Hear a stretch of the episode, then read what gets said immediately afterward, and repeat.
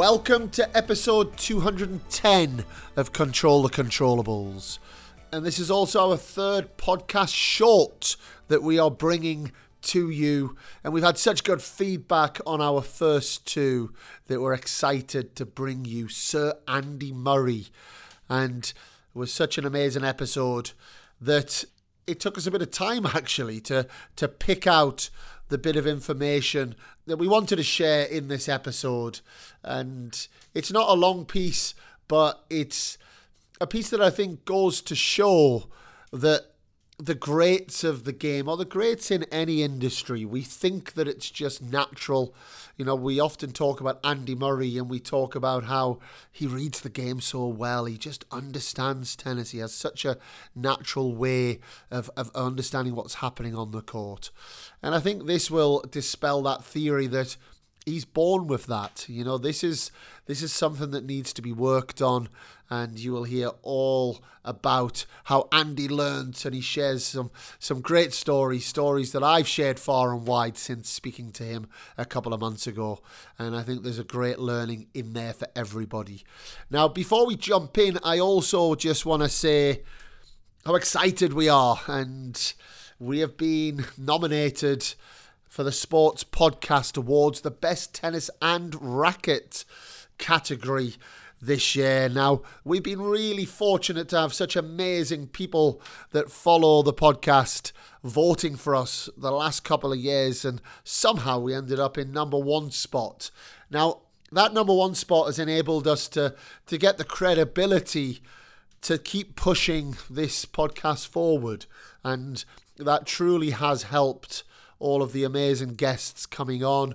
It's helped my fantastic team behind me that uh, are working tirelessly to, to bring you these episodes as well. And if you feel we deserve another chance to, to get close to top spot, I know each year the competition gets much tougher, then please do spend a couple of minutes. We will leave the link in the in the show notes for you to just pop in there. It's not too complicated. It might take you a, minute or two to work it out. And if you felt the vote deserves to go to control the controllables, then we would be absolutely grateful for that. Um, but yeah, that's that's us. That's where we're at.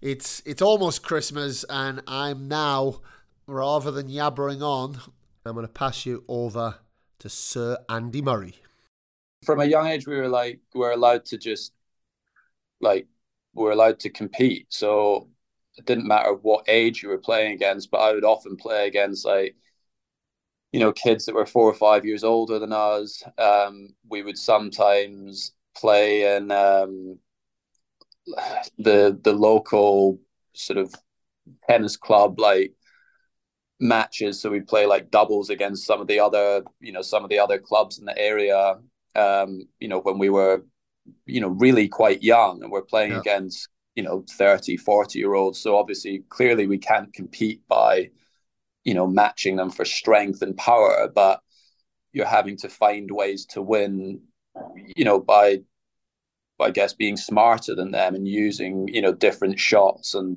you know, using lobs and angles rather than just trying to hit the ball harder. Yeah. And I, I did find that a lot actually when I moved over to Spain. Um, because again, I was always training with grown men most of the time. Um, you know, I was only 15 that I couldn't match them, you know, for for strength that I had to play a slightly different way to, you know, to win against them and compete. And physically I, I wasn't very strong, to be honest. Like as a junior player, like you know, I was I was pretty thin. Um, you know, probably didn't look like a you know a great athlete at the time. So yeah. you know, I had to use like my brain and my you know my hand skills to to try and beat these you know these these these men basically. And yeah, I think it's probably a combination of of those things, like you know, playing up age groups and playing against older you know older people since since I was really young I think has probably helped that because you can't you couldn't just win by by brute force. You had to find um you know you had to find a different way.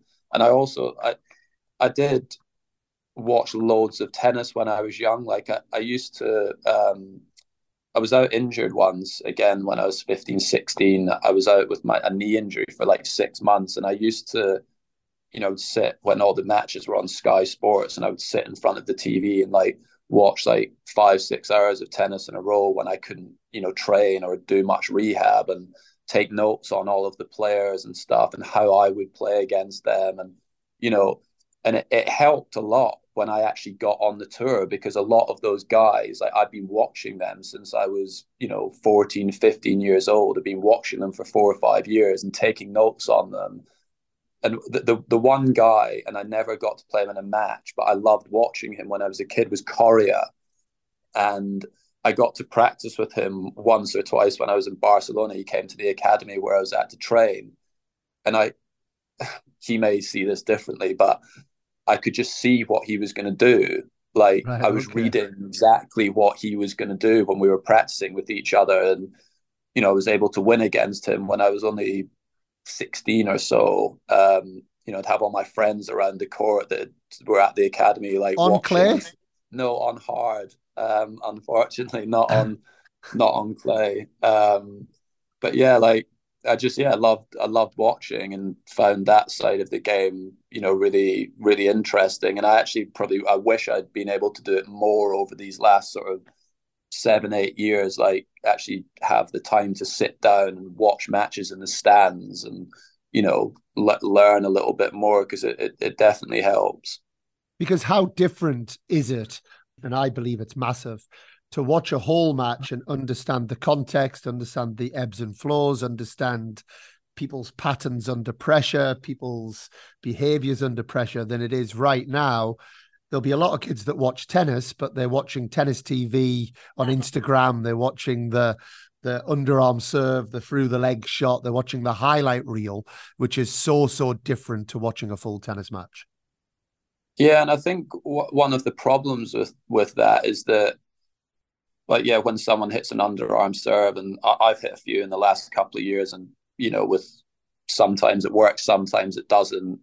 You know, when I through the leg shot, when someone pulls that off, like yeah, it's brilliant. Uh, it's great to watch, but the percentage of points that players actually win when they do that sort of stuff, you know, in my opinion, is is very low. And you could see someone try five in a match and they win one, and that's what everyone sees on the highlights package, not the other five through the leg shots that they butchered or when they've hit an underarm serve and you know the players just run up to it and hit a winner or they double faulted with it or whatever.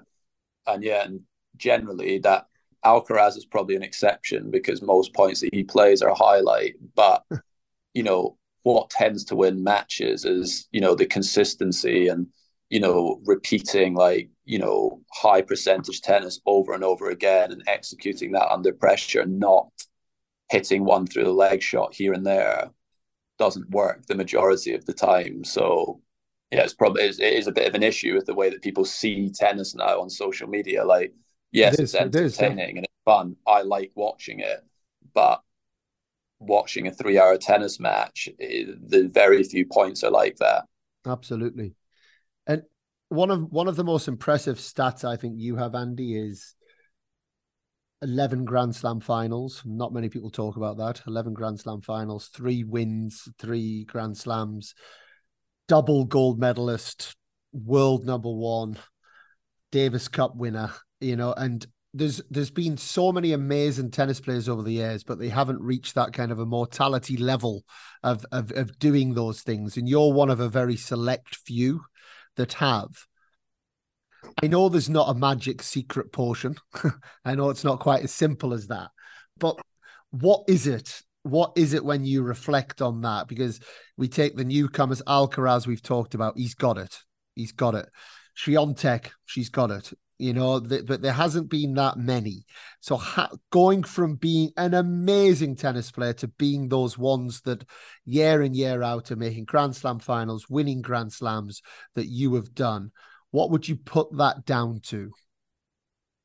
There's certain players that that are that that are just that are special and have like and have everything. Um, but yeah, the thing that probably separates the, the, the top top players, yeah, is, is probably the mind. Um, and I know people say that, you know, a lot. Um, I often see it used just based on like someone's mind mindset during a match or in an important moment in the match. But to me, there's a lot more to it than just that. It's, you know, how do these players like how do they deal with losses? Like how do they how do they learn from setbacks? How how is their mentality like every single day during the year, like when they're training and when they're, you know, are they cutting sessions short in the gym? Are they, you know, out partying when they should be in bed, you know, sleeping and preparing for, you know, the next day's work? And, you know, it's not as simple as just, oh, that that person's really good, like, you know, under pressure, um, or, you know, when they're in a third set tie break um, that's what everyone sees on the on the TV or when they're watching in the stands. Yeah. But to me, it's like the thing that separates the top top ones is that they're able to do that like day after day, like consistently, um, year after year, um, and and that's why, yeah, the the guys that have been up at the, the top of the game, you know, certainly during my era, you know, been what's incredible what they've done because it, you can work extremely hard for 10 years and you know be right on it for all those 10 years. And as soon as you drop off for 6 months and you're not focused you know on your practices and you're not doing all the right things away from the court and your training and everything you aren't going to stay there. And that's what's been amazing to me about what Novak and Rafa and Roger have done. Yeah it's just that longevity of clearly loving the game but being able to just work hard and focus on their tennis for such a long period. Um, it's not that you can't enjoy other things. It's not that you can't enjoy life, you know, and you solely have to focus on tennis. It's just when you show up to the practice court, are you working hard? Are you are you are you putting in the right the right effort? And when you show up to the tournaments, like are you giving your best? And yeah, it, it's it's very different to what a lot of people I think when they talk about mindset and mentality, yeah. it's often just about what happens on the match court. And to me, what separates the, the great athletes and the great players, it's what they're doing away from the court as well, um, consistently, day after day, when there isn't anyone watching. And that's arguably the harder part of it. I hope you all enjoyed that and got that message into your veins. You know, so much to be learned from Sir Andy Murray. His measured responses, the way that he thinks things through, is is one of the reasons that he is arguably the greatest ever male British sportsman, and we wish him all the very best going into 2024. I know he's been working incredibly hard behind the scenes to get himself ready, and let's see if he can have another big push as he goes into the new season. Uh, to all of you, uh, a big Merry Christmas to you all. And I, I have to mention at this time of year, I know Christmas can also be very difficult for, for lots of people, and there's there's many special family friends that, that aren't with us, and this is the time of year that we tend to feel that even stronger. So thinking of you all and thinking of everyone that is going through the challenges that the world is going through right now. You know, it's as we tuck into our Christmas turkey and open our presents in front of the fire, there's some people that aren't as fortunate as us. So, a little prayer, a little thought for everybody out there that is having to go through such these tragic events right now. And we're sending all of our love from Control the Controllables. But until next time, I'm Dan Kiernan, and we are Control the Controllables.